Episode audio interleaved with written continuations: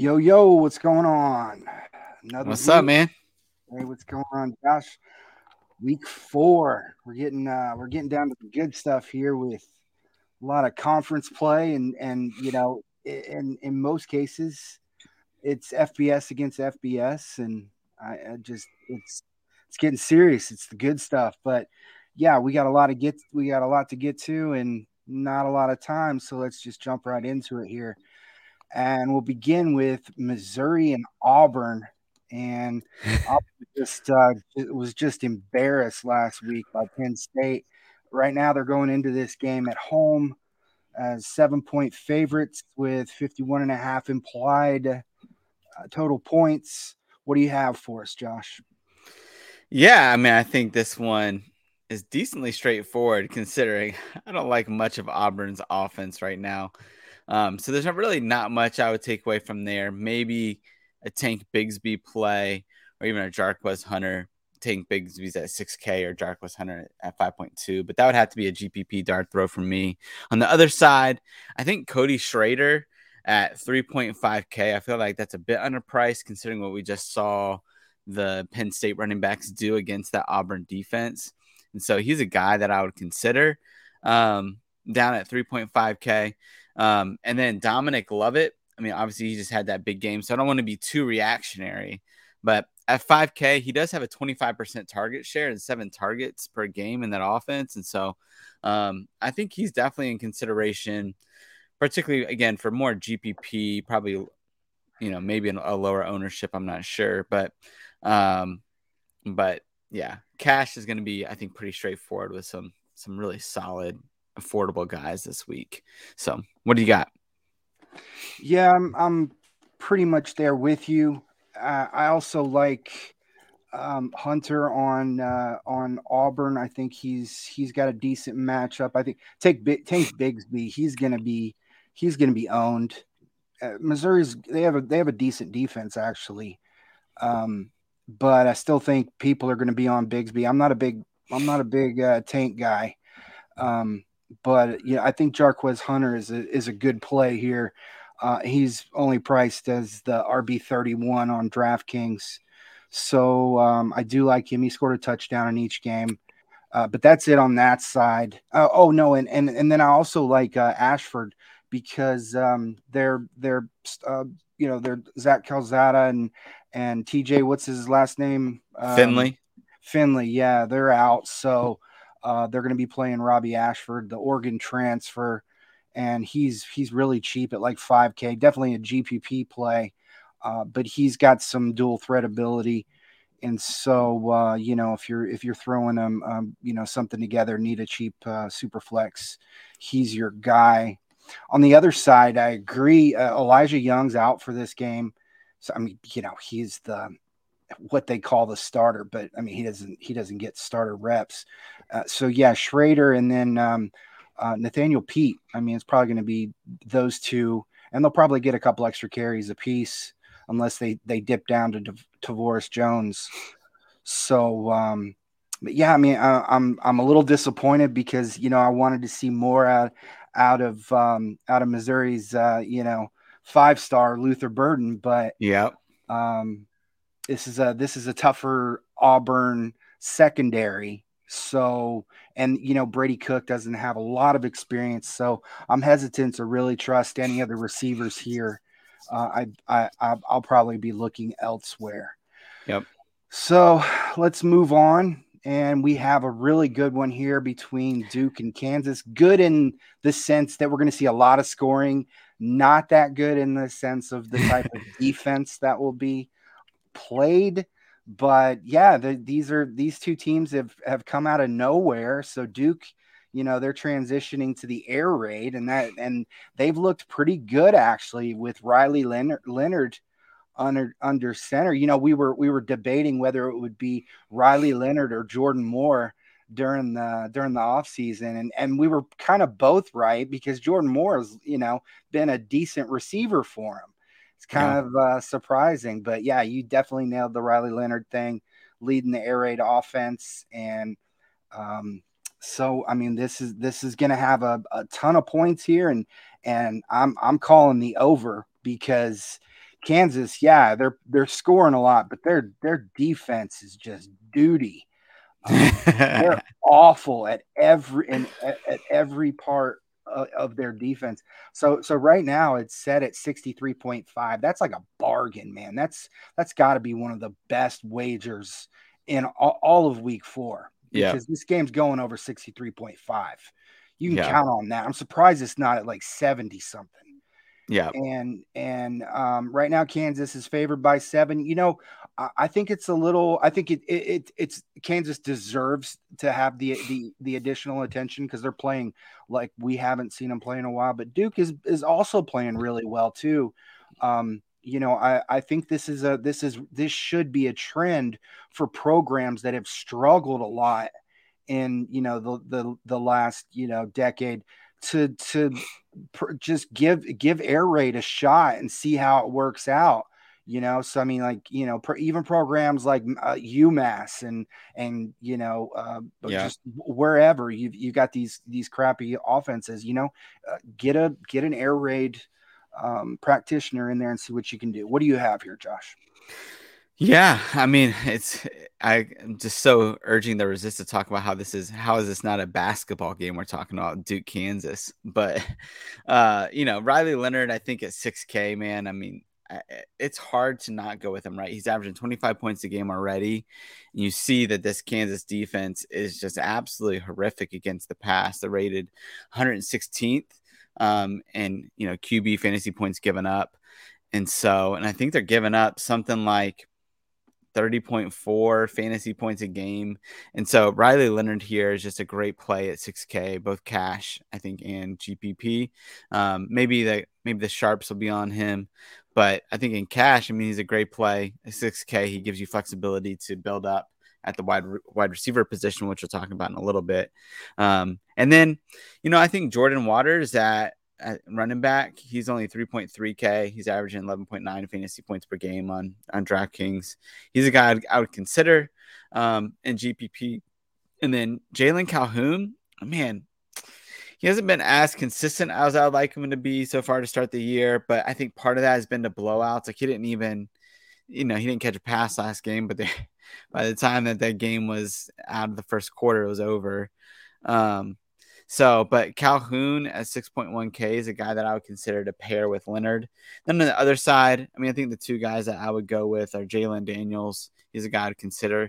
He is a bit pricey, uh, pricier than usual at 7.9K. Um, but I mean, he's been killing it so far this year. And then Devin Neal, um, even at 7.2K, he's a guy to consider as well. I like I mean, Devin Neal's obviously talented dude, and um, he's a guy to consider. Um, probably more again GPP than cash because um, I got other guys in that range I like in cash. Mm-hmm. Yeah, um, Devin Neal, man, he just he just blows my mind. Well, you know, he didn't have the great week I was I was hoping he would last week, but uh, still, it, it just he's he's showing up. He's showing his skills and um, definitely in play here for me. But so on the Duke side, yeah, Riley Leonard, no brainer. He's he's going to be he's going to be heavily owned, um, but not not as high as you might think. He's gonna he's gonna sit right around like the 12, 10 to twelve percent range. Um, but the highest guy, uh, highest owned quarterback on this slate is going to be Jalon Daniels, and for a good reason. Um, he's averaging the, the the eighth most fantasy points per game this year in the in the country at 30.3 uh, and and and just just to get it out there my fpg numbers are not going to have the three point bonuses included so mm-hmm. it's actually a little bit higher but um yeah I mean, it's he's it, he's priced as the qb3 qb2 but um, it's worth it, you know, because he's he's putting up he's putting up well over uh, the the floor value he's going to need here. Um, so in cash, you, you you're just going to start with Jalon Daniels and you may end up with Riley Leonard as, as your super flex because, um, but yeah, going back to Robbie Ashford, he's going to be, he's going to be one of the top five uh, highest owned on the slate as well. Um, his pricing is just too good. But anyway, and then um, yeah, for uh, at running back, Devin Neal uh, is definitely somebody that we need to uh, have in mind. And then um, Duke has a, a, couple of their own running backs that I, I, like. So Jordan, it's it's interesting, and and I mean maybe you have uh you have more of a an understanding of what's going on there because you know we both thought Jordan Waters was going to be the guy for Duke, and then it it Jaylen Coleman was named the starter. But yep. then last week, Jordan Waters was the one that had the game, or was it the week before? And yeah, I think it was the week before, but yeah, it's just it's like it's kind of frustrating because you know we'd love the target one in this game, but um, you know I, I am not uh, I'm not big on these fifty percent uh, timeshares for for a team that that is you know projected to to work from behind, even though I think it's going to be closer. Um, mm-hmm. You know, I, I, I have a hard time trusting either, but yeah, J- Jordan Waters is only 3.3k. So, but uh, yeah, receiver, it's it's really tough. They did move Jordan Moore to wide receiver, so we could go there, uh, and he's got the touchdown potential, and you know he's um he's he's definitely uh, I mean, what is what is his his salary here? Um, His salary's five k. Five k, yeah. Mm-hmm. So yeah, I, am I'm, I'm just I'm really not seeing an exciting pairing. Yeah, I mean Calhoun, yeah. I guess, is the obvious one, but and then it's the same on the other side. You know, but that's the thing about Riley Leonard is is he's also running the ball quite a bit too. So like 60 yards a game or like 50 yards a game. I mean, yeah, good. I was not expecting that at all. Mm-hmm, mm-hmm. You know, and yep. and so I think I think both of these guys they're potentially just you know uh, naked quarterbacks, and I mean you I don't think I've ever put a lineup together that had two naked quarterbacks um, into a tournament. So, but these are this is that's the the reality with this matchup. Yep. All right, so let's move on. We have another really good one. And this one is, uh, we're going to see a little bit better defense on both sides, but I don't think it's going to be quite as good as what we've seen from them so far. SMU did play better against, or actually gave Maryland a run for their money, but yeah. it's not like we're calling the Maryland defense, you know, a juggernaut or anything. So, um, you know, it's it's it's really we're going to find out a lot here. TCU they played Colorado and Tarleton State. So we know nothing about the fact that TCU is not ranked across the board in like the top 10, top 20 in all defensive categories, I think really says a lot about their defense. Mm-hmm. So this is a game that's going to score a lot of points, probably going to compete with Duke and uh, and Kansas. And you know, there's some there's there's injuries on the the TCU side. We'll get to that, but right now TCU is favored by two I love that because SMU they took care of TCU last year and it's pretty much the same yep. team. So yep. 70 and a half over under, that's what we should see for Kansas Duke, but we're not. Um, so what do you have on this game? Yeah, pretty straightforward on the on the SMU side of things. I, mean, I think Tanner Mordecai is definitely in play at his price point at 7.8K. I mean, he's averaging 28.9 fantasy points. That's including basically getting pulled in the Lamar game at halftime. Um, I think in the two where he played a FBS opponent. He had he's averaging 32 points uh, per game. Um, so I like Tanner Mordecai. I think he hits value here definitely against TCU. And then I mean I think pairing him with Rashee Rice even at 8.6K, the guy's got like a 35% target share, and I think he's got like 14.7 targets per game so far. So he is just that that passing game. And you know, they may bracket him or do something to try to stop him, but I just don't know if TC is good enough um, at, in the secondary to be able to do that. Um, yeah, I I'm not touching that backfield just because it's just a mess right now to SMU. I mean, they keep kind of switching guys in and out, and people are injured. Um, man, yeah, that's all I'll say about that. On the other side, I think TCU. Um, man, I love. I think Kendre Miller, I think at 7.7K is worth a GPP dart throw, even though he hasn't done a ton yet this year. I think he's a guy that could really take advantage. And we saw Maryland be able to really run the ball against this SMU defense last week. Um, and I think Kendre Miller's got that talent to be able to do it. So um, I wouldn't touch him in cash, though. He's too volatile for me. And then Quentin Johnston's another one at 7.6K. I would consider as a GPP dart throw, um, but I'm not touching him in in cash. Yeah, I'm not touching Quentin Johnston at all. So Max Duggan is, I mean, he's he's uh, the injury replacement, and for Chandler Morris, he doesn't have an arm. It's he's a under under sixty percent completion percentage guy, and you never you just don't know where the ball's going to go. Sometimes, yeah, he he doesn't have the confidence to feed a number one wide receiver. We've seen that he's been the starter for a while, uh, but the one area of this game that is is a massive benefit and, and is uh, are his legs. He which we haven't even. And, you know, when you play Colorado and Tarleton State, you don't even have to use them. Um, right. And so we haven't even seen him really yet. I think he had like 40 yards against Colorado, but uh, yeah, he's gonna he's gonna put those to use this week, and you know, there's gonna be a lot of points scored here. So we just you know we're gonna need him to go over 20, but I think he can do that. Um, the SMU run defense is is just pitiful. So um, definitely there, but I, am not touch, touching Quentin Johnston in any format because I just um, uh, last year against SMU he went zero zero zero on five targets from Max Duggan. Um, yeah. He's uh, he's a complete fade for me, um, and the same goes for the backfield. So they're not in a I wouldn't say a strict timeshare or rotation. I mean, Kendre Miller's getting the most touches, but you know, they do use a couple of guys. But with Max Duggan under center, that just takes away even more carries.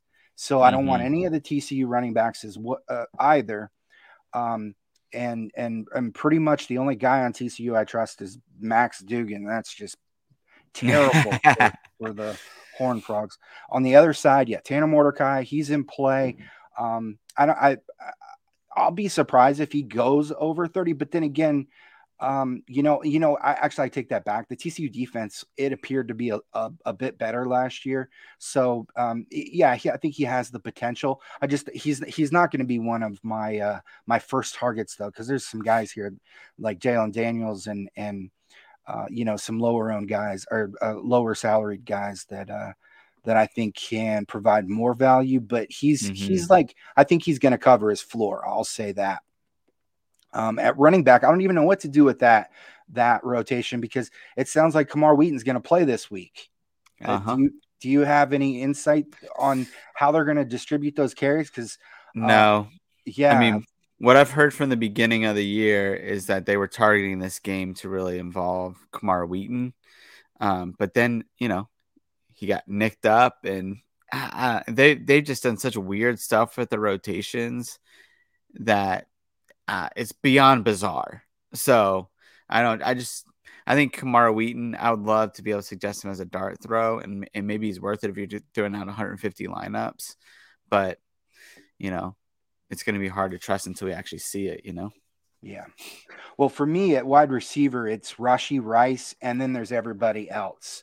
Um, yeah, there's there's there's uh, there's some guys um, uh, like Xavier Hutchinson, you know, we'll talk about later, and then and then Jaxon Smith-Njigba. I think this is the week where we see him um, step forward again as as one of the lead the top targets for Ohio State, but they're facing more difficult matchups than what mm-hmm. Rashee Rice is going to face. Um, and uh, I mean, I, I think he's 30 plus and no brainer. So I think I think he's he's somebody that we invest in. He, he's going to cost us. Uh, you know, he's the wide receiver one on both sides, but I think it's um it's it's something that we do with the knowledge that he's going to give us at least the 25 points we need and I wouldn't be surprised if he goes into the into the 30 35 range. So um, mm-hmm. definitely want to invest there and you know really that's that's about it. The only other the only other guy that that I I'm I'm kind of interested in, and he just made his return from injury.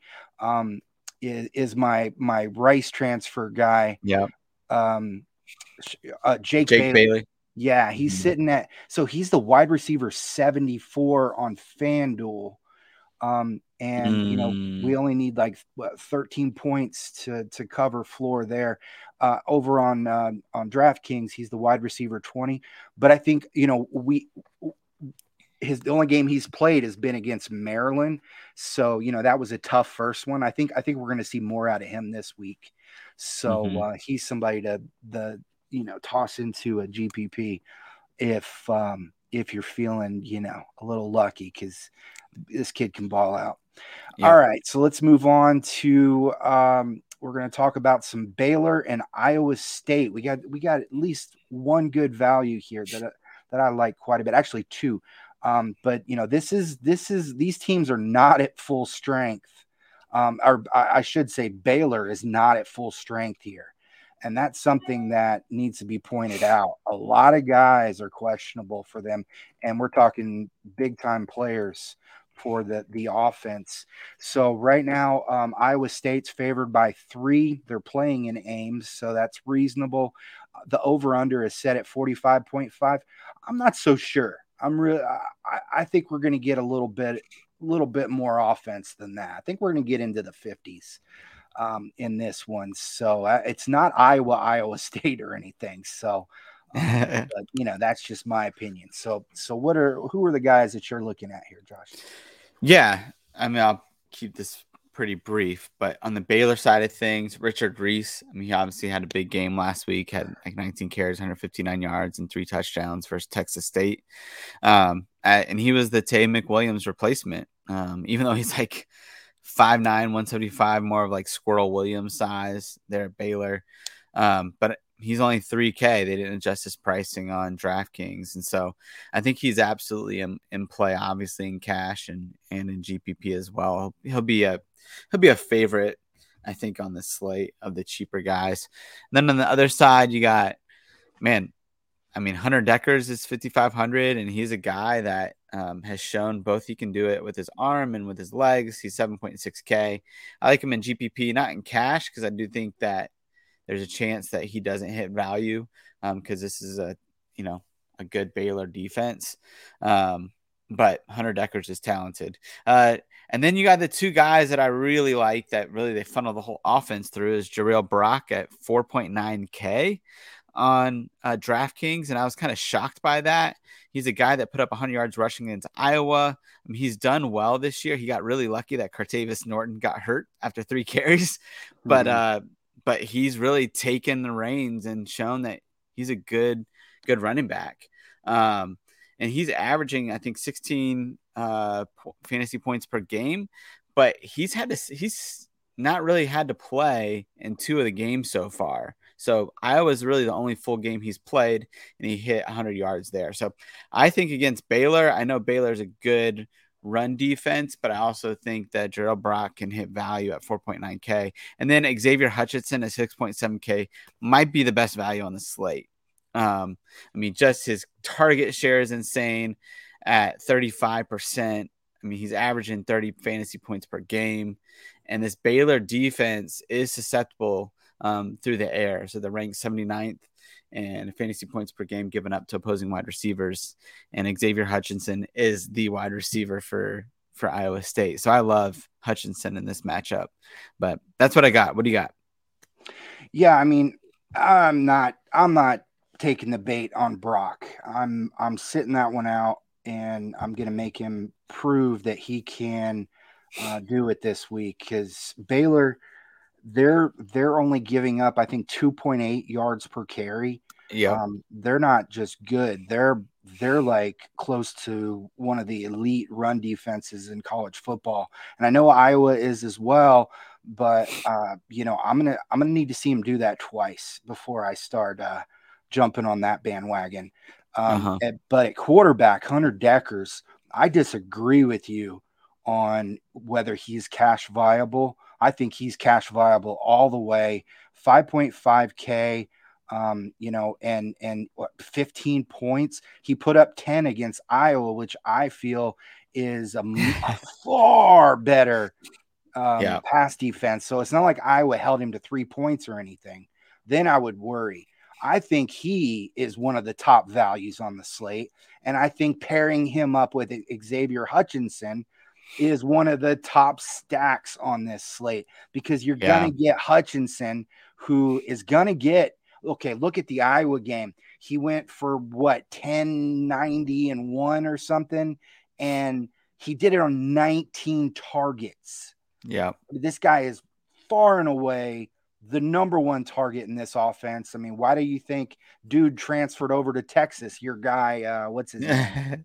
Tariq um, Milton. Yeah, Tariq Milton, because he knew that that's all yeah. Hunter Dekkers was gonna do is target this guy. But um, you know, but here's the thing: Hutchinson's gonna be like the second highest owned guy on the slate, so um, we can help offset that by stacking him with Hunter Decker, and we don't we don't and and and if Hutchinson does well, uh, Dekkers should do well. Uh, he didn't do it in the Iowa game, but that's okay. This is yeah. not the same team, the same type of uh, pass defense he's going to face here. And here's the deal with with Baylor: they're going to be without Monaray Baldwin and Ben Sims, um, and that that's their number one and number two receiver. Otherwise, I yeah. think I think Blake Shapen would be worth a dart in GPPs. But I think it's also why we've seen Shapen not do as well the last two games. You know, he went for 20 last week against Texas State, but we expected him to do far better than that, right? Um, right. It's it's his number his his receivers are hurt.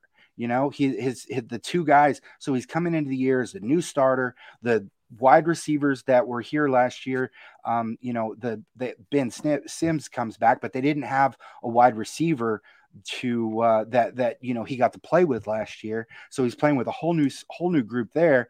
I mean, and then they both get hurt. So uh, yeah, yeah, I think we're going to see better out of Shapen in the future. But you know, it's this isn't going to be the week. The Iowa State defense is not one we need to mess with. But yeah, Richard Reese at three K. Um, assuming that McWilliams doesn't come back, wow, he's another top value in the slate. And even against Iowa State, I think, I mean, all he needs nine points so, you know, I'm not saying just populate your lineup with a bunch of these, you know, 3K, 5K guys, but I'm just saying, like, uh, if you need a 3K running back, I wouldn't put him in your flex, though. Let me just get that across here. I did, I dove deep, deep, deep into uh, lineup usage, and you definitely, there's like zero reason why you should ever put a running back or a tight end into your flex spot. Okay. Wide, mm. wide receivers they hit value at such a higher rate. Um, mm. They they hit their uh, yardage mile, milestones at uh, just a, a, it's above the others and it's not even close. I mean, it's it's like you don't want to put a wide receiver in your super flex spot, right? It's the same type of thing. So, all right, let's move on to Clemson and Wake. We have another good game. You know, um, even DJ Uiagalelei is has yeah been producing. I, I mean, I, I, don't think it'll continue all year, but it, for now, it's he's doing okay. Um, but yeah, I mean, this this is one I you know I, I I'm looking at the lines and I'm like, wait a second. So the expectation is that um, there's only going to be 56 points scored here, and that I'm yeah. assuming that that Sam Hartman is going to be shut down in some way. I don't know about that. Uh, yeah. Sam Hartman's an NFL quarterback, guys. I think that this, and he's got he's got pretty much his, the team he wants on the field. Nobody's hurt, so I I don't know about. I mean, I know the Clemson defense is good. I'm not taking anything away from them, definitely not. But I like Wake Forest here. Um, not enough to where I'm going to pick them to beat Clemson or to cover the spread, which I do think is possible though. But I will take that 56 points and go over. Uh, yeah, definitely all the way there. I think 60 is is the is the baseline here. So what do you got, Josh? Yeah. So yeah, man, I don't know what to do with with Clemson, man, and Wake Forest. Just in general, this game like I could see DJU stinking it up, and then this is Cade Klubnik's show from here on out. But this Wake Forest defense looks pretty bad. I mean, they just allowed Liberty to really, I think, put up 36 points against them recently, and so, um, yeah, on the Wake Forest side of things, I'm gonna go. You know, Sam Hartman, I think is 7.5k. He's just too affordable to not like mm-hmm. have him in your lineup. He can score in so many ways. Not not to not have in your lineup, but not to be he's viable to put in your lineup. I would mm-hmm. say that in cash and GPP. Um, and then AT Perry, I think at 7K, I think this is a game where they're going to really need him to step up when on one on one matchups on the outside um, that he's going to have. Um, and so even at 7K, I like him um, mainly in GPP, not as much in cash. I think there's some volatility there. Um, and then on the Clemson side of things, two guy, three guys that I'm really considering. One, Will Shipley at 6.7K. I think it absolutely is in play. Um, I think he's one of the better values on the slate at running back. To be quite honest, I like mm-hmm. like him a lot going against this Wake Forest defense. And then Beaux Collins, I mean, he's been the favorite target for DJU for a while, and at 5.8K, I think he's affordable. And this Wake Forest defense has not been very good against the pass. Um, and then Antonio Williams at 3K. I mean, we've seen him just do it in spurts, but I like him as a GPP dart throw. And, you know, if you're putting up 150 lineups, he's a guy that you should consider throwing out there. He's um, clearly one of my more athletic guys in that receiving core. And I think by the end of the year, he'll be a guy that's a staple. And, um, and that could come this game if they're struggling and they need somebody to step up. I think it could be Antonio Williams. And at 3K, um, he could he could do really well. So remind me, wasn't it Wake Forest? I know, I know he did well against Notre Dame, but wasn't it Wake Forest last year? No, it was two years ago when uh, DJ Uiagalelei had his had a, a really big game. Uh, it. I don't think it was Wake Forest. Maybe. I think it was. I know Wake it was Notre Forest. Dame. yeah, Notre Dame was the second game, but the first game he played was Wake Forest. Yeah, and it was a it they were going back and forth. And he had mm-hmm. a monster game, like 40 some points. So, uh, you know, his ownership's going to be really low. And these his receivers, I mean, okay, let's let's just just stick a fork in Joseph Ngata. Uh, he has been just a flop. but Beaux Collins and Antonio Williams, they're both going to be in the one to two percent owned range. Um, and then and then even your guy, well, I, should, I call him your guy because you were on him a lot heavier than I was at first, but I I actually went out and heavily drafted him in even in devy. So um, I liked AT Perry as well. Um, mm-hmm. but he's going to be under 10%. I think this game's got some sneaky stack potential. Uh, the the only running back that I'm I'm touching is is Will Shipley uh, outside of that, you know, I'm I'm I'm off of these these ground games, especially going up yeah. against Clemson for Wake. But yeah. uh, Hartman and I think I think Uiagalelei could be could be sneaky. I mean, we only need 18 out of him. He's given us more than that um, average this year. So um, yeah, just something to to toss out there as uh, as as a as a deeper GPP thing.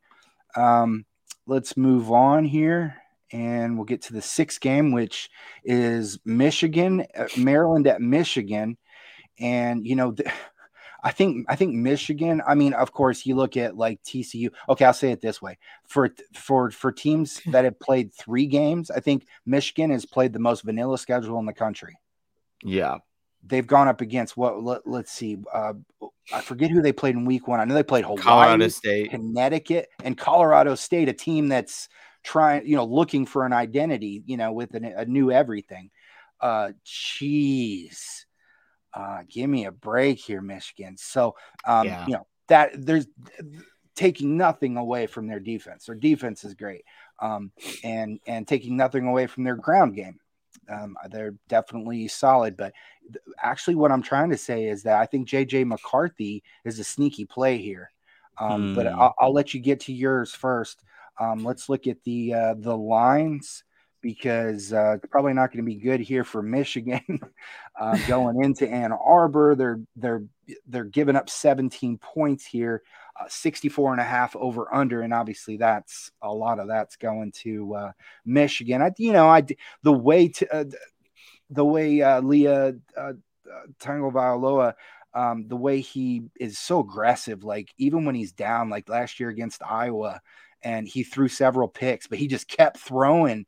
And he ended up getting over 300 yards and throwing for a couple of late touchdowns. You know, he's a scrappy dude that just does not let the last play get into his head, you know? And mm-hmm. so, um, you know, it, which is crazy considering that you know there were there were a couple early games this year, or at least one early game this year where he didn't do. I think it was Buffalo where he just didn't do what what we thought he would. But anyway, I digress. What do you have? yeah, yeah. You know, honestly, on the Maryland side, I'm not going to touch any of that. I mean, mm-hmm. I think this this Michigan team had this defense is legit. And so, uh, but on the on the Michigan side, uh, man, Blake Corum at 7.9K. If Donovan, Donovan Edwards, which it appears he's going to be out again, is not playing, Did, then, is uh, that a guaranteed thing? Because I don't I I don't know. I don't yeah, I wrote so. that up, and I I did an or between the two because they they asked Jim Harbaugh. I think it was Jon Jansen, the former O lineman there. It was he was asking him, you know, what's the deal with with Donovan Edwards? He was like, oh, I saw him in the gym hopping around and you know wanting to get back on the field, and and then he and then he went to straight coach talk, and Yeah. you can't. It's, just ridiculous. Yeah. So I, I mean, if we find out that Donovan Edwards is, is out officially, then I think at 7.9k, I th- I still think Blake Corum is is in play because he is extremely explosive. I mean, he's put up monster numbers and only playing two quarters Yeah, at a time. Uh, and I think this passing game is absolutely in play. Um, I'll let you talk about JJ McCarthy here in a minute, but I think Ronnie Bell at 7.3K and I think Roman Wilson Wilson at 3.9 are both viable um, in this game because if first if Maryland can put up any points, then their pass defense is absolutely horrendous. Mhm. And um and so Ronnie Bell at 7.3K could really I mean he could really do something. So and I think, you know, I, I wouldn't put him in cash, but GPP, he's a guy that I think he could be a play where he's maybe lower owned because a Michigan wide receiver. But I'll let you speak to to both the GPP side and and talk about your boy JJ. yeah, I wouldn't call him my boy, um, but at the same time, um, you know, if you if you need any any indication that my analysis is completely unbiased, when you read uh, my write up, I'm talking about JJ McCarthy and Max Duggan as my as you know the two headliners at quarterback, and I'm not a Michigan guy, and I'm not a Max Duggan guy, so um, yeah, so there's that. So with JJ McCarthy, uh, you know, he, so he's got he's going to be underowned here, even though this matchup is just very sexy against Maryland. Maryland is is bad, bad, bad. They've got um they've got a they've got a couple of good players in the secondary, but uh, the they're not coming together, and um and and and part of the reason why their um their overall numbers don't look as bad is because of who they played. They haven't they played Mm. SMU, yes, they did, but the their other games were yeah, there weren't uh, uh you know barn burners. But um, it's the same deal with Michigan, and um, it's it's more so not saying that their players are pretenders, but more that JJ McCarthy in the two games that he played against Connecticut and and Hawaii, he wasn't really needed. He didn't run the ball. That was the surprising thing because JJ McCarthy has been the change of pace guy for Cade McNamara, coming in, doing the short yardage thing. He's their he's their dual threat quarterback, right? And he Mhm. hasn't been doing that.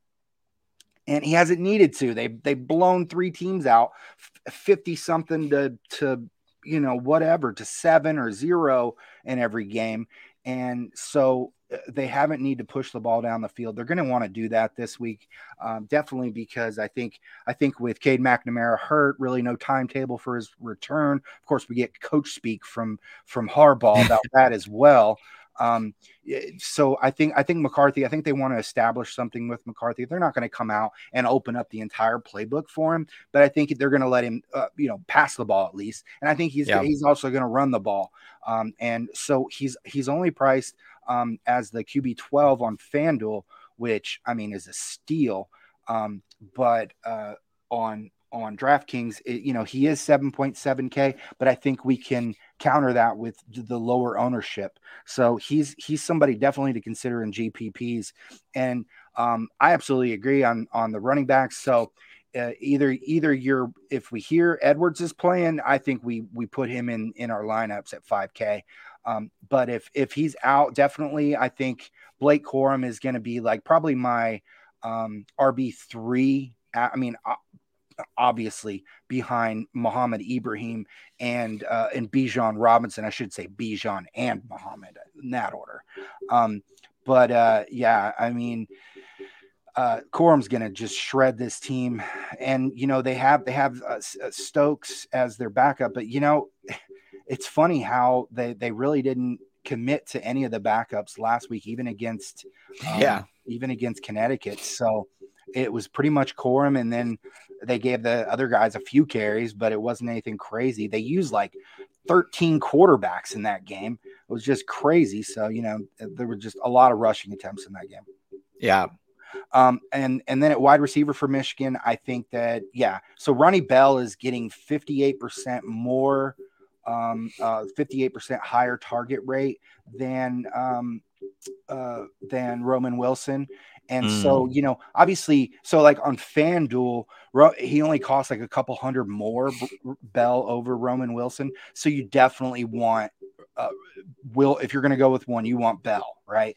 But on on DraftKings, that's not the case because we only have to pay like um, 52% of the salary for yeah. Roman Wilson. And here's the thing about Wilson so his his snap numbers are way lower, but his, the difference in route percentage is not as severe. It's it's like 25% less between the two. And mm. then and then also here's the here's the X factor on DraftKings is that Wilson is scoring um, on 43% of his touches, which is crazy. Wow yeah, um, eh, this guy's he's got 90th percentile athleticism across the board. He's gonna play in the NFL, even if even if Michigan doesn't play him or doesn't feed him like they did with with Nico Collins. He's gonna play in the NFL. Um, this kid is so talented and uh, out of Hawaii, so definitely he's worth it on on on um, uh, excuse me on on DraftKings because he's just so cheap. And and and I I you know I I checked it multiple times and and it doesn't look like anybody's going to be on him this week. Um, he's going to be he's going to be owned in less lineups than um, than Bell. So wow, if he if he scores a couple of touchdowns, I mean, it's going to be a big bonus to our lineups. Yeah, especially if if if they're the passing variety from uh, from McCarthy, and we have him as well. Uh, yeah. Moving on, let's get to uh, probably the the most uh, lopsided matchup on this slate, um, unless you consider Maryland, but I don't. I think Maryland is um, they're they're not they're not great, but they're not that bad, you know. Right. Um, but Central Michigan, so we saw them in the was it fifty eight to forty four defeat to Oklahoma State. Um, they gave them they gave Oklahoma State fits in the second half. I don't I don't know what the deal was, you know, new defensive coordinator and everything. So maybe maybe that was just you know part of it. Um, and but you know, but then they they really haven't looked that good outside of Lew Nichols since then. So um, I think Penn State puts this one away early and and just grinds the ball over the rest of the game. So um, it, I think it's going to have the the the most significant uh, uh, margin of victory here on this slate. Um, but so right now, Penn State they're favored by 28. And um, yeah, if you want to put money uh, uh, money line odds on Penn State, uh, yeah, they're they're they're only like minus five thousand right now. Jeez, so 61 and a half point over and over under. What do you have for us, Josh? Yeah, I mean, like you said, this is going to be so lopsided. Uh, you know, honestly, I mean, I love the Central Michigan offense overall, but I don't think I'm touching them in this this matchup. There's some guys that are well priced, like a Jalen McGahee or um, Joel Wilson, but uh, even Lew Nichols, 6.8K, like I, he might hit value, but it'll be just barely. So that I'm not touching anything on their side. Penn State, I mean, we've seen what Nick Singleton Singleton can do, and even if he only plays two quarters, I mean, the guy's averaging 15 yards per attempt over the last two weeks, and one of those weeks was against Auburn. Um, and we didn't so, see this coming at all, did we, Josh? Yeah, not at all, man. It was just crazy. Uh, yeah, he, and, you know, at 6.4K, he's going to hit value. I mean, this is I have, you know, 110th against opposing running backs and fantasy points per game given up. I mean, this is a bad Central Michigan defense. Also, so at 6.4K, I think he's both cash and GPP viable. I imagine he'd be very highly owned. Um, but Kaytron Allen is another guy that intrigues me at mm-hmm. 3.9K. I mean, particularly if they give him a lot of run in the second half and he can get up to 15, 20 carries and he has, you know, 70, 80, 100 yards and a couple touchdowns. I mean, he could really hit value um, on this slate. So I like him GPP and cash for Kaytron at 3.9. Um, and then I, I also think you consider like a Mitchell Tinsley um, uh, at even at 7.7K. I, but I think you would have to do a GPP dart throw on that guy because I don't think they're gonna have to throw much in this game, even though this pass defense is like so bad. But they're just gonna get ahead by so much. It's not even gonna be worth it. I don't think to invest in that passing game. Yeah. So, all right. So I differ on a few things here. Yeah. Um, first of all, I'm not trusting Sean Clifford. I think I say that on every show that we have. Uh, he's the highest. He's the highest priced quarterback on the slate. We need him to score more than he's scored, or than he's averaging, um, and we need we need Central Michigan to put up, um, you know, some type of of offensive, you know, force here um, to to keep them throwing the ball because Clifford hasn't been running as much as he did early in his career. Um, yeah. And you, you can never count on his accuracy. He's going to be sitting, you know, right outside that that that uh, front loaded top four owned guy, uh, quarterbacks, and I'm not touching. Whoa. Him. Yeah, I'm not touching him. Daniel Richardson has been so disappointing because he looked so freaking good against Oklahoma State. Right. So good. Like his passes were just on a line, just roping the ball. And I was thinking, wow, this kid might have a future. He's small, you know, but this mm-hmm. kid might have a future as an NFL backup or something. And then he's just been playing like crap. So forget yeah. about all that. Yep. about all that jazz. Okay, so where I do dis- disagree with Central Michigan, um, so Lew Nichols is going to be, I don't know, the eighth highest owned running back. Um, uh-huh.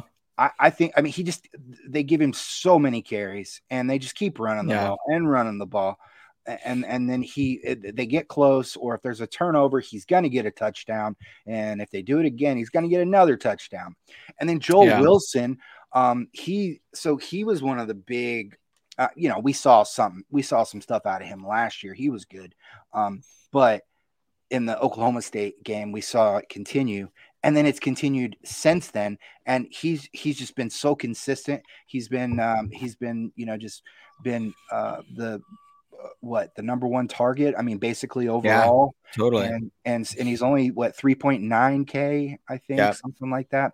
So, um, I mean, he he's a great run back. But tell answer this for me: How is it that the most lopsided? And by the way, Keyvone Lee, it looks like he might miss this game. Of course, yeah. we get coach speak out of.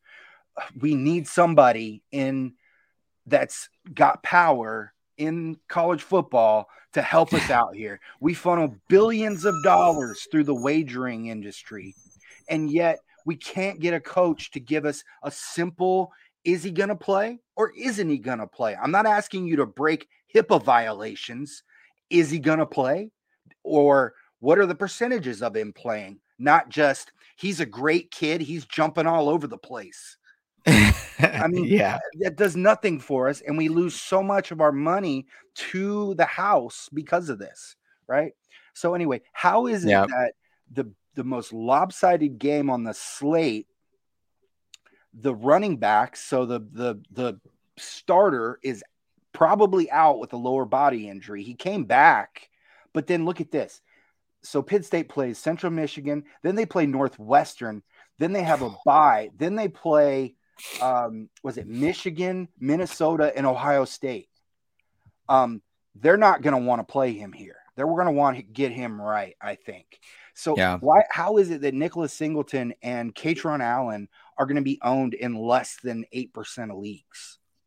What? Yes, that's crazy. Yeah, that's it's it blows my mind because these two guys. I mean, they're I mean, value wise, we say, oh, that's the best value on the slate. There's quite a few of them actually on this slate. Yeah, um, there are. And those two are just great. I'm not touching, um, uh, shoot, what's Mitchell Tinsley. It, yeah. So it doesn't show all of his games on the draft on his DraftKings profile, and it shows him at like 20 points a game. No, he's averaging he's averaging 13 points a game. Yeah. Um, stay off of him. He's they're not going to throw enough to feed him. So moving on, and you have to be out of here by two o'clock. Is that the deal? No, I'm I'm good. We can go. Oh, you're okay. Okay, good deal. Yeah. So let's move on to Florida and Tennessee. Another really good game with an, mm-hmm. with uh, with some really good players. Now, let me just let let's let's chat this chat this up just really quick. Um, yeah, I've heard rumors Cedric Tillman could be out for the year.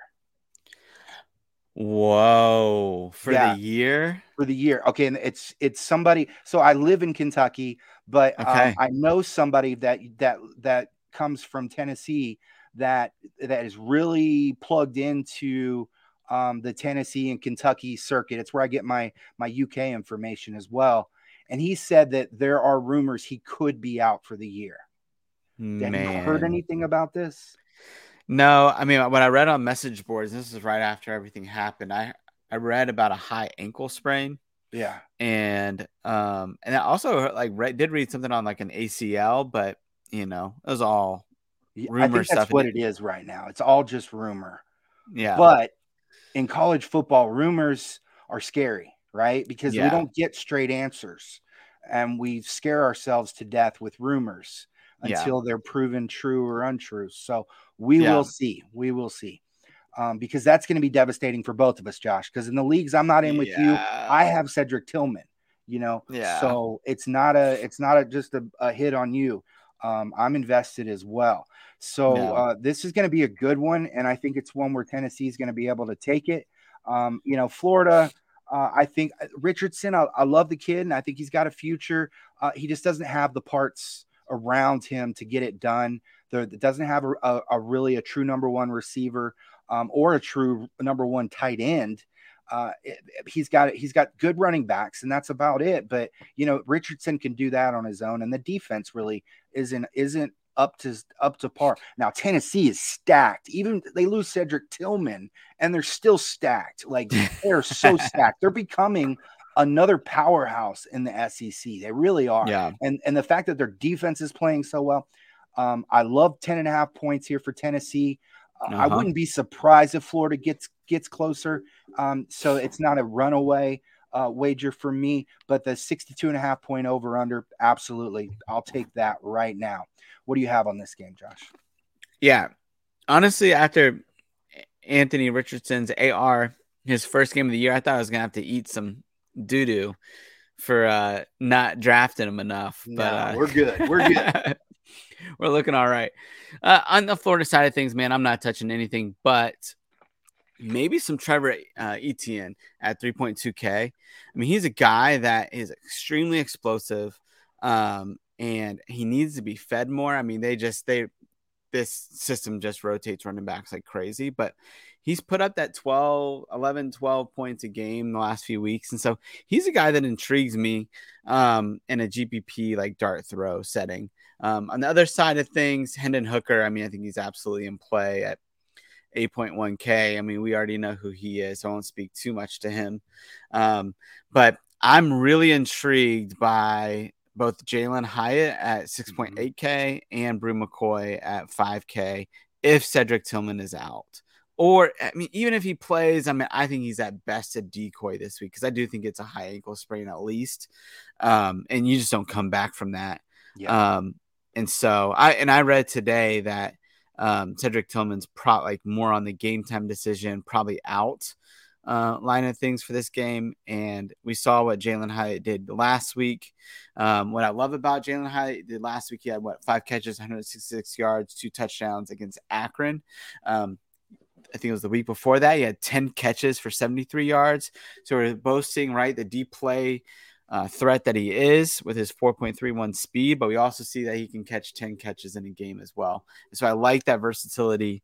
Um, and at 6.8K, um, you know that that's a great price for a guy that could really explode. Um, so I like him GPP cash viable without Tillman, and I think Bru McCoy too. I think he's a guy that uh, um, that he could absolutely hit uh, you know, easily at 5K, especially if Tillman's out um, as more of that outside receiver, kind of filling in for Tillman in that way too. I mean, they're different receivers, obviously, but um, as long as he's not bullying dudes and getting called for pass interferences, yeah, uh, he should be straight. Um, but Bru McCoy, Jalin Hyatt, I definitely like them on that side. I was going to be on Jaylen Wright at 5.3K, but it looks like Jabari Small is going to play, and that scares me a little bit because they love to share yeah. carries in that backfield. Well, and then you know, Wright has just that just unbelievable athleticism. So yeah, it's it's no surprise. Now I'm I'm I'm right there with you on him, and uh, I'm not going to talk about Hendon Hooker. He's going to be one of the higher owned quarterbacks, um, and he's going to you know uh, he's going to be owned after Sean Clifford, but it's going to be around the same. It's just not even. It's it's criminal. Um, at wide receiver, though, yeah, that's that's where where we can get a lot of value here because um, Jalin Hyatt's only going to be owned around 15%. Uh, I, I would say, you know, it could go anywhere between like 13 and 18%. I don't want to, you know, nail down one number here. I think that's yeah. foolish for, for projection. Um, and, uh, but yeah, Bru McCoy is a, is just a steal here at 5k as the as the wide receiver. For, okay, what I want to know is he, if he can if is he going to line up on the right side? Because if he lines up on the right side in in Tillman's spot, yeah. which I don't know if he will, he probably won't. It's not. I mean, Tillman doesn't lock himself over there, but we see a lot of the targeting over there from from Hooker, and Hooker's really comfortable throwing to that side. Mm. Um, you know, for for the the possession side of the ball when he's trying to get a first down and, he, and he's looking at Tillman. He throws over there a lot. So I'd like to see I'd like to see McCoy over there this week if Tillman's out. Um, yeah. But yeah, wide receiver 45, wide receiver 61 pricing. I love it. He's only he's going to be single digits around like like five to seven percent. So and then Squirrel White, he looked good last week. Um, they're true freshman, and he's like 3.5k or something like that. So if yeah. you want to go really deep here, um, and he is unbelievably fast. Yeah, and and you know this could be an opportunity for him to um, you know I, he's a he's a smaller slot guy, but you know uh, uh, isn't it is it Jimmy Holiday that suspended the first half as well? Yeah, I think so. I mean, I just know Squirrel White. I mean, he like throughout all of camp and spring and through fall camp. I mean, he's been the guy that's just stuck out as that mm-hmm. freshman. Mm-hmm. Yeah. Yeah, 3.5k, and there's going to be um, there's going to be at least like 10 extra uh, snaps to be played in the first half. That um, uh, so basically, when you're looking at the numbers for Tennessee, um, and you know considering who they played you can like double everything to see what a full game would be like for the receivers you know like their their snaps their routes their targets and so there's going to be quite a few extra going around here without um, without Tillman for the whole game likely, and then without Holiday for the first half. That's a that's a lot of that's a lot of volume yeah. for um, these guys to absorb. So definitely a lot of value there on the Florida side. Yeah, I like Montrell. I think Montrell plays in the NFL. He's a Billy Napier guy, you know. So yep. you know, but I agree with you. I think ETN is another. I mean, obviously he's got the pedigree. Um, he's somebody that that could do well. He's a 3.2K. Um, Nay'Quan Wright, but that's the thing is Nay'Quan Wright's there and he's good too. And yeah, um, that's the thing is it's like the one position on the team outside of Richardson that they have good players is all in the same position, you know. Yep. And so it's just like this this fight for touches, and uh, it's just like a headache because then you got Anthony Richardson taking carries. You know, so I think Richardson's the only guy you could really go after. He's going to be the second highest owned quarterback on this slate. He's priced as the wide receiver 14 or QB 14, QB 16. So I mean, it's it's realistic, and and that's exactly why. So um, yeah, yeah. If you if you if you like this, if you want to um, invest in this game, and you and you're you know planning on watching it, definitely fill out a lineup with Richardson. He's a lot of fun. There's there's a reason that he's drawn so much interest. Um, he's a yeah. he's he, he's somebody who draws a lot of headlines and gets a lot of people in the stands. All right, moving on. We got another outstanding game: Texas and Texas Tech. It's just unbelievable the games that we're getting this week. Um, uh-huh. I love this slate, and you know, like I said, there's only really one lopsided game. Um, this is a good one, man, because you know I like Donovan Smith quite a bit. Yeah, and you know he's. I, I, doubt Texas Tech takes this from Texas. Texas has looked so good. I'm surprised that they're they're 22nd uh, and or whatever. Yeah. They're 20 something. I'm surprised they didn't get down into the into the lower teens after that Alabama game. They should have won that game, could have won that game. Um, yeah. So, okay, right now they're favored by seven. You know, I think that's a little um, disrespectful. They are they are playing and uh, they are playing on the road, but still 61 points. That's another thing. I think this one goes over 61 because yeah. I, I don't think Texas Tech really is going to put up the you know they have got really good numbers right now by the way but texas tech i mean really who have they played houston now they haven't really right. played anybody to to say, oh, their defense is good. So I think both of these teams are just going to score back and forth. And what we've seen out of Bijan, jeez, talk yeah. about it, man. All right, what do you got for us here, Josh? Yeah, I mean, Bijan's my uh, obviously he's my favorite running back on the slate, and yeah. um, you know he's both cash GPP viable. I wrote him up today, um, so we don't need to talk too much about him. Quinn Ewers at 6.1K. There is a shot that he plays. He's going to travel, yeah, and he's going to dress. I don't think they're going to play him um, just because you know they don't. I don't think they need to. I think it'll be maybe an emergency case. They'll play him if if Hudson Card is struggling, which is possible. But I think they're going to try to save him as long as possible to allow him to heal up on his injury. Um, but if Quinn Ewers plays, I think Xavier Worthy is all of a sudden in play at 6.3K. Hudson Card cannot throw the deep ball at this point, and so we just can't play Worthy without a guy that can throw the deep ball. But if Ewers plays, then I think that throws Worthy into consideration at 6.3K, uh, more than into consideration. I mean, I think he could go off. But then uh, I think, regardless, Ja'Tavion Sanders is in play at 3.4K.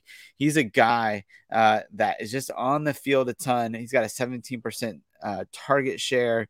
Um, the coaches love him. You know, the like he's a guy that has just really done well so far. Um, he's had to block a little bit more as they change their offense a little bit with card in there. So hopefully, uh, you know, again, if Ewers is back, then he's definitely more viable than with card. But Ja'Tavion Sanders at 3.4K is cheap um, and should be in consideration. On the other side, um, I'll let you talk about Donovan, Donovan Smith, but for me, I like Taj Brooks at 5.4K. He's a guy that, uh, you know, he can catch the ball in the backfield. He can run the ball. I do think there'll be points scored, and I think he's a guy that could be a real beneficiary of that. Um, and then at wide receiver, two guys that stick out to me. Myles Price has really come back since that first week and done better um, at 5.4K. I think he's in play. But the guy that I want to hit on uh, more is Nehemiah Martinez, who's he did a little something at two games ago. Um, and then he came back down to earth, but he's only 3K. Um, and they don't really have any stats on him on on uh on DraftKings. And so mm-hmm. uh he's a guy that I think is worth a you know a GPP dart throw again um in that range. But what do you got? All right, so it looks like um, Nehemiah. So he's averaging 11.2 on DraftKings, 9.3 on FanDuel, He's playing. He's running. He's playing 34 snaps a game, 30 routes, 3.7 touches, or excuse me, 26 routes, um, 30 uh, opportunities because he gets uh, let's see, 4.3 targets. He's yeah. averaging 3.7 receptions, and yeah, I mean he's third, fourth on the team in targets, but he's right behind Loic Fouonji. um, yeah, at 3K, that that's that's a that's a decent uh, um, dart throw there. Uh, yeah, I like I like Donovan Smith quite a bit, and we saw him play really well last year when uh, when given the opportunity as a he was a true freshman, right? Yep. now um, he didn't he didn't blow up against NC State, which has which is one of the better defenses in the country but you know he still scored a rushing touchdown. He threw a passing touchdown, uh, and then he put up 31 against uh, against Houston. and I think I think Texas is a good defense, but they're not quite at NC State's level. Um, and you know, and I think the fact that okay, so if Quinn Ewers plays, I think um, Texas Tech is really going to be forced into a corner, and they're going to have to right. just be on their game because man, Hudson Card, it he's potentially one of the biggest flops in in recruiting history. Um, yeah, I mean, seriously, why the guy hasn't like tried to tried his hand at receiver or something? Because he was a good receiver in high school. Um, yeah. one one year. Uh, yeah, I mean, he's he's a good athlete, and like you said, he may go to UCF next year or whatever. So um, yeah. we'll see. Uh, he's not beating out a, a Rhys, uh, Rice Plumlee though, and I don't think Plumlee's going anywhere next year. Yeah, thank God. Yeah. Um, so, but uh, on the the Texas side, I mean, yeah, I want. It's just crazy to me looking at like the pricing on FanDuel and and where they have Xavier Worthy and Jaxon Smith-Njigba, you know, because we're sitting there drafting them wide receiver one and two, and then and here they are pra- priced, you know, in a, an affordable range. But uh, I I like in Jig Smith-Njigba, like I said this week, but Worthy, man, the issue isn't with Worthy, it's with freaking Hudson Card or Cord or whatever. He yeah. sucks, man. He's terrible. Don't they have a third stringer that they can put in that at least nope. has an arm? No. Nope. Oh my god. It's a walk on. That one four star, but is he is he just not Maalik ready? Murphy's he's still hurt. Is oh, coming back? Yeah. Nasty Jeez, ankle injury. Man. It's it's a shame because they had uh, coming into the year with Isaiah Neyor. Ah, just mm-hmm. looks so good for this team, you know. And um, but you and know, first two drives with Quinn Ewers in that Alabama yeah. game, you go, holy smokes! Like, I think where that's what Alabama was saying too. they were like, "Oh crap, we're about to get beat." We they were about to get run out of. They were about to get run out of Austin. I was yeah, that would have been that would have been great. I like I saw that that it was um, a one million to one odds for one of the one of these games, uh, starting um, opening odds um, I forget what game it was, but it was one of these crazy ones. I was thinking, what if I just put ten dollars on that game? You know what yeah. I mean? And it yeah. was just a quick opening line. I think it closed. They're not yeah. even they don't even have it open anymore. But um, oh, it was like it was like that's the type of game. You know, put like a thousand dollars on Texas to beat Alabama. You're gonna come away with enough to buy a house. You know what I mean? Right. Right. But anyway, um, uh, so Bijan, man, look at his high school progression from year one to year two to year three. He's doing what he did in high school. That's how good Bijan is playing this year. Um, mm-hmm. uh, he's pushing himself, I think, into the top 15 draft pick conversation. That's how dominant. What he did against Alabama, keeping uh, the keeping Texas in the game uh, when Ewers went down. I mean, man, he looks so good. Uh, yeah. This is a game where he is going to feast, and you're going to have to deal with the ownership because he's going to be twice as owned as any running back on this slate. He's going to yeah. be up in the 40 to 50% range. So in cash games, you can't have him not be, be in your lineup. He just has to be. You can't have him not because he's going to beast. And when he does, he's setting the cash line. Um, so uh, uh, yeah, definitely want him there. I'm not I'm not really sold on on Taj Brooks because it's like what if especially if Ewers plays. If Ewers plays, I think they could put they could they could push the score up to the point where um, the only guy that's going to be running the ball is Donovan Smith. Um, yeah. and I like Donovan Smith a lot. He's a dual threat guy, can do it all. I li- I think he's a he's in play. Jerand Bradley's another guy that he's cheap that I think you can you can throw in there, but that's about it. I'm not I'm not really buying the Ja'Tavion Sanders because it doesn't we don't have Ewers. Put Ewers back in. Yeah, I want Ja'Tavion Sanders. Yeah. All right. Let's move on to Notre Dame and North Carolina. And um I'm pretty sure that we can get through this one pretty quickly. And I'm going to go first. I don't want anybody on North Notre Dame. And I know that um, uh, the running game could do a little bit, but uh, I'm not I'm not buying it with with uh, with Drew, Drew Pyne at quarterback. Um, yeah, he was okay last week, but yeah, they're they're really uh, watering down that that playbook for him. So yeah. yeah. everyone is out for me. Maybe Michael Mayer, and he'll probably have a decent ownership. So um, maybe Michael Mayer, but that's about it. On the North Carolina side, it's all about the ground game, and um, you're either deciding. Well, uh, excuse me, I take that back. Um, uh, as for the ground game, DJ Jones is is he's he's the smaller satellite guy, but he gets quite a bit of volume. But you know, obviously, um, our, our, guy over there, uh, the true freshman Omarion Hampton, has been just everything that we wanted him to be. Um, and I'm so thankful you pointed him out early on in the mm-hmm. process. Um, yeah, 19.6. And Pettaway, he looked good for a little bit, but you know, Hamptons look better. So that's yeah. just the way it's going to be. Um, yep. a, a, Drake Maye, though, man, he's probably the breakout so far this year at quarterback yeah. across the country. Drake Maye has looked outstanding. And I think he really, um, you know what? People are going to go back to this. They're going to say, oh, that's just not the same Notre Dame. And that's going to be a shame because Um, uh, I agree their run defense isn't as good, but th- there's their their coverage has been pretty consistent. I think mm-hmm. this is a game with, that Drake Maye could could have like really gotten his name out there, but it's probably not going to happen because of Notre Dame and and they're probably going going to take their uh, third defeat of the season here and start out one and three. But Drake Maye at six point nine k. I mean, wow! How did how, who decided that salary? Yeah, I mean that's that's crazy. Um, and he's only going to be owned in the Riley Leonard, JJ McCarthy range. Um, wow, I, am I'm, I'm surprised. Drew Pyne is going to be owned and around with around the same ownership, which is oh wow, people. Um, that's crazy. That's insane. Um, but yeah, so at running back though, Hampton, uh, he's he's still not getting the the ownership that he deserves. He's going to be in the three percent range um, against wow. Notre Dame that can't stop the run. It's like you, there's such an opportunity in D, DFS every year with true freshmen because people don't do their homework and they don't know who these younger kids are.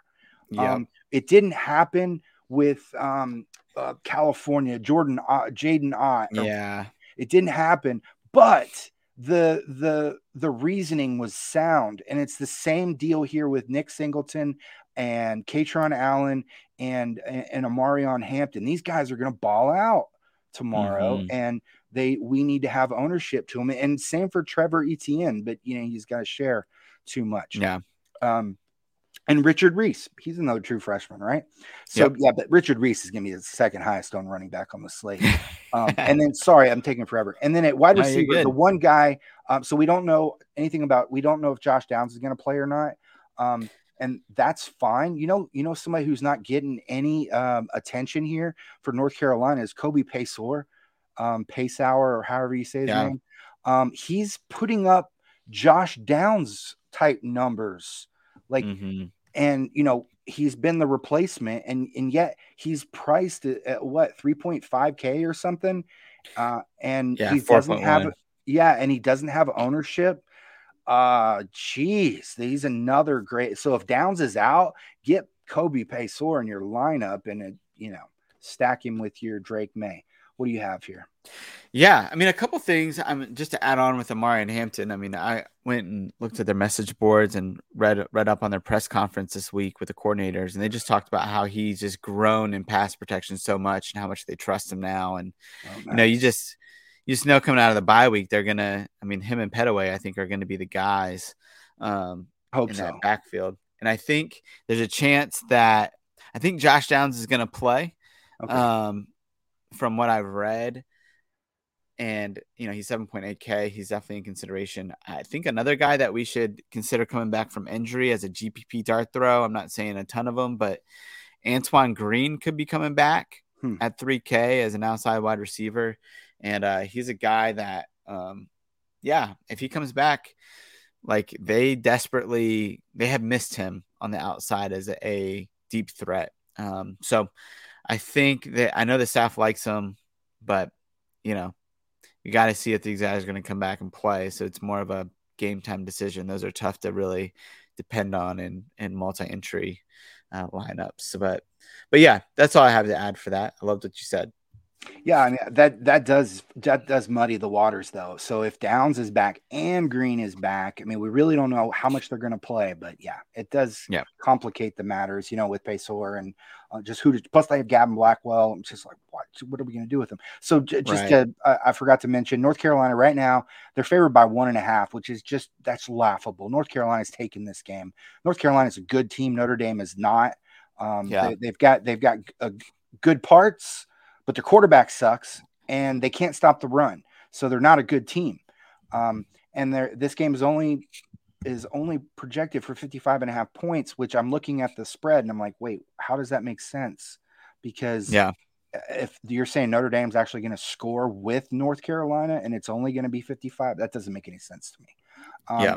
All right, let's move on to our uh, third to last game. Um, and um, again, we got another really good matchup. I hate that we're going over so long today, but this is just a, a stacked slate. And I think it's important that we get each of these matchups discussed because there's just there's like multiple guys on each team here that we've got to that we've got to throw out there. Um, so Minnesota and and Michigan State, and I'm going to be really quick here so that um, and and give you as long as you need to talk after I I just gave a speech on the last game. Minnesota is favored by three, and then there's a there's 50 and a half implied points on the Minnesota side. I really like Mohamed Ibrahim, and I think the rest of the world does as well. No shocker there. I think Tanner Morgan could have a sneaky sneaky game here because Michigan State is also weak against the pass. Um, and that I think that's reliant though on whether Michigan State can keep up. Here's the thing Payton Thorne, dude's a baller. He's going to put up 20 points. That's just the way it is. I like him. He's playing so much better this yep. year. And our, our guy, Keel Case, I know he's loving it, although they did go down. They did lose to, to Washington. Um, I don't think they're going to win this game. I think Minnesota takes it. Their defense is, it may be the best defense in the country. That's how good it is. And um, um, but I still think Payton Thorne is going to get, he's going to score his points. I'm not touching any of the running backs from Michigan State. Um, here's the issue, and that's with Jayden Reed. He's out. Uh, he he was injured against Akron. Uh, that sucks. Or was it Akron? Um, uh, Western Michigan. No. Okay. So it, it was in the win over Akron uh, that he was injured, but mm. um, but then he didn't play. He didn't play in the Washington game. But Keon mm. Coleman, true freshman, this kid, man, against Washington, one of the top secondaries in the country, put up three touchdowns. Um, if anybody, any of these receivers are gonna excel here, um, Keon Coleman, he's a true freshman, right? Or or was yep. that? Yeah, yeah. I, he's a true red shirt. Yeah. Okay. I I, I, I was like, you might be thinking of Jeremy Bernard. Yeah, Jeremy Bernard. That's what I was gonna say. I might have got him confused. Yeah, but still, he's a young kid. Um, and he put up three touchdowns against Washington. That's eye opening right there. Um, and and so I think I think he's got he's a excellent value at 5.9k. Uh, not somebody again where he's going up against the top defense in the country. Um, I don't yeah. think you target him in cash, but yeah, I think he's he's definitely worth a flyer in GPP. So what do you have here, Josh? Well, what's crazy with Keon too is he's got a 30.9% target share, is what I have. And the next closest guy is at 13% it's I mean, just it's just and I never crazy. I thought it was gonna be um uh, who's the guy that they have um shoot uh let's Mosley. Mosley I thought it was gonna be Foster. Tre Mosley yeah. after Reed. I thought Mosley was gonna come in as the new number two, but no, obviously yeah. not. Yeah. Yeah. So on the Michigan State side, I'm not touching any of them. I, am with you on Payton Thorne. He's awesome. Um, and he could hit value, but there's other guys in that range I like. Mm-hmm. Um, and then, yeah, Mo Ibrahim, obviously he's in play. And then I'm super intrigued to see how he does against this Michigan State defense that is good, decent against the run at least. Mm-hmm. Um, and you know, better competition than Colorado.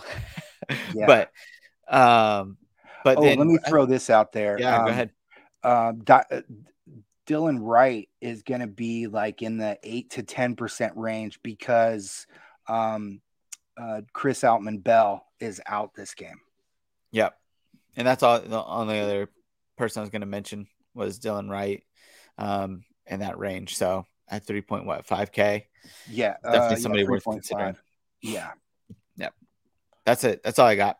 Oh, that's all you got. Okay, let's move on then. Sorry, then I just cut you off and no, you're good. Gave away your last talking point. So that's great. Um, all right. So Indiana and Cincinnati this is uh, this is going to be a decent one because you know um, Indiana's uh, you know they're not a good Big Ten team, but they're a competitive Big Ten team, and uh, and Cincinnati, you know, with their quarterback situation and the uh, you know their de- their their pass defense is no joke though, no joke. But you know they you can you can do a few things you couldn't do on last year, but we'll see. Yeah, we'll see. It's not uh you know the the uh, Vegas money is not calling for uh, a crazy blowout or anything. 16 and a half points, uh, 57 and a half over under. And um, yeah, I mean, I, I don't know. I don't know with this game. This is a really tough one to call. So um, we'll see. I think Cincy takes it though. So what do you have here? Yeah. So I think, you know, as far as guys I would consider in this one on the indie side, it's pretty simple. Cam Camper. I mean, he's yeah. a guy that's 31% target share, 14 targets a game, uh, 5.6K. He's still in that affordable range. So he's definitely uh, for me, he's cash or GPP GPP viable. Um, on the other side, I mean, I uh, yeah, I don't really have much for Cincinnati to be honest. I mean, one guy that I think can do well this game. I think I, I don't think Charles McC- I think this might be the game where McClelland and Kiner start to flip a little bit because I think they're going to need Kiner against this Big Ten defense to really run the ball. Um, he's 5K, but I don't have enough confidence in that happening to actually suggest him. But and then I don't like Tyler Scott. I think this passing game could do well. Tyler Scott would be the biggest beneficiary, but he's at 7.2K, which is for me right on that line of whether I would even play him. So, um, so it's hard. The pricing is hard on the on the Cincinnati side to really play any of them.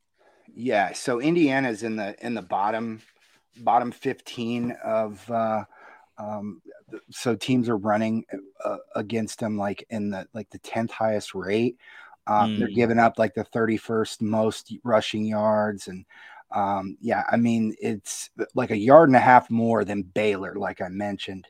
Wow. Um, so I think this is an opportunity for um, for the Cincinnati to, to really pound the ball. And I, I like McClelland. He's he's a, a dual threat guy that that is or you know multi-dimensional guy and and he's not he's not priced too high in the six six k range. So i like him. I also like uh, you know me i like tyler scott and i like yep. him in this matchup. I think he's gonna i think he's gonna beast. I think indiana's gonna score though. Uh, i think cam camper's gonna get a lot of targets a lot. Um, so yeah, I mean th- those are those are pretty much the three guys that I'm looking at here. And Cam Camper, I mean, he's only going to sit at around ten percent, and um, Tyler Scott's going to be at around 5%. Um, and then at running back, McClelland is going to be the fifth highest owned running back on the slate. So uh, these are, Whoa. yeah, these are the three. Uh, you know what? And and that, that, maybe that's why we're not seeing Singleton and and and Kaytron Allen and yeah. Omarion um, up there. I mean, they're, they're, these they're above like Will Shipley and Brock and uh, your guy Brock and yeah. Yeah.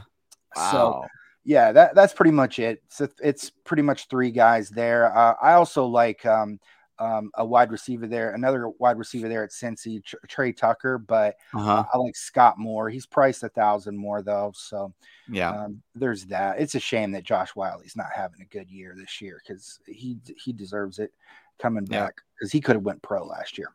Yeah. For the final game on the slate, we have our Bo Nix fix, and Oregon and Washington State. I'm sorry, Oregon.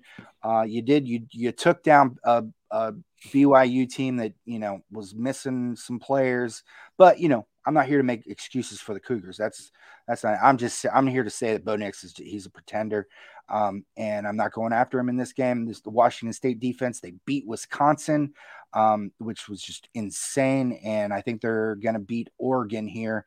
Um, and I think this is one that we can. Uh, um, I mean, it's it's going to be a really quick one, and and you know, you go first though. So Oregon's favored by a touchdown on the road, which stupid. Fifty-seven point over under. What do you have? Yeah. So on the yeah, nothing on the Oregon side. To be honest, I'm not really touching any of them. Um, talented, some talented players, but not for this slate. Uh, on the Washington side, though, I like Cam Ward at 5K. I mean, I think that's a really good price for him. Mm-hmm. I mean, he's a guy that's averaging 18.8 fantasy points per game. I think he can, um, he can definitely hit value. I mean, they're going to throw it a ton. I mean, that's just what this air raid offense does. And so, um, yeah, I like in uh, the Oregon defense is ranked like 128th in QB fantasy points per game. So given up. So I like Cam Ward. Um, I like Donovan Ollie at 3.5K at wide receiver. He's actually got a 29.7% target share and he's getting 10 targets a game. Um, and at 3.5, I mean, I don't, doesn't really get much better than that. He's going to be pretty highly owned. Um, so I think he's cashing GPP viable. If you want to go up to De'Zhaun Stribling, um, at 4.6K. I think you can do that as well. Uh, but Ollie's just the better value. Maybe Stribling's lower owned because of that, though. And so in GPP, it could be more viable. Um, and then Nakia Watson at 4.6K. I mean, I think you can consider him. I can't stand the talent, but uh, but he could be viable, I guess, in GPP. But that's all I got.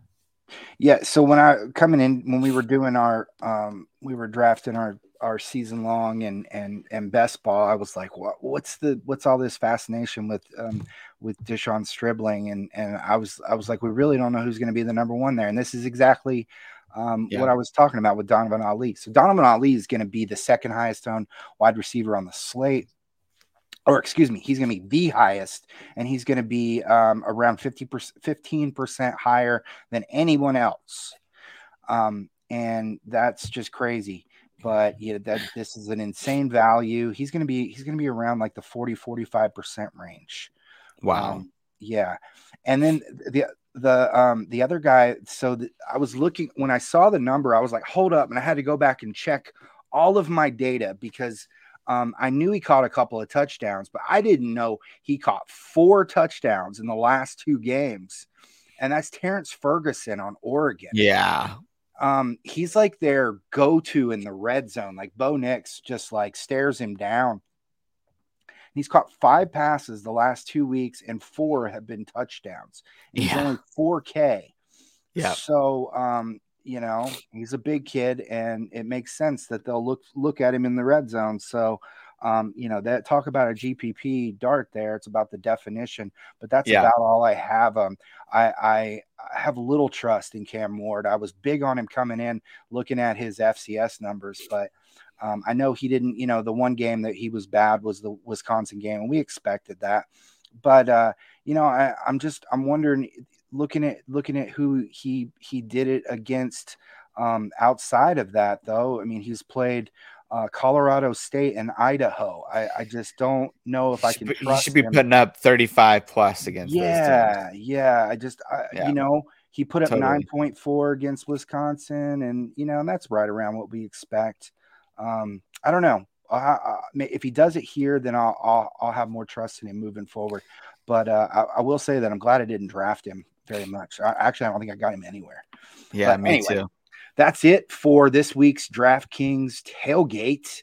Uh, make sure you use. Um, uh, oh, oh, by the way, um, I don't have um, a lot of ownership numbers or projection stuff out yet. Um, and we get I gave quite a bit through here, so um, eh, I might put some something up on the message board tomorrow, up on Discord tomorrow.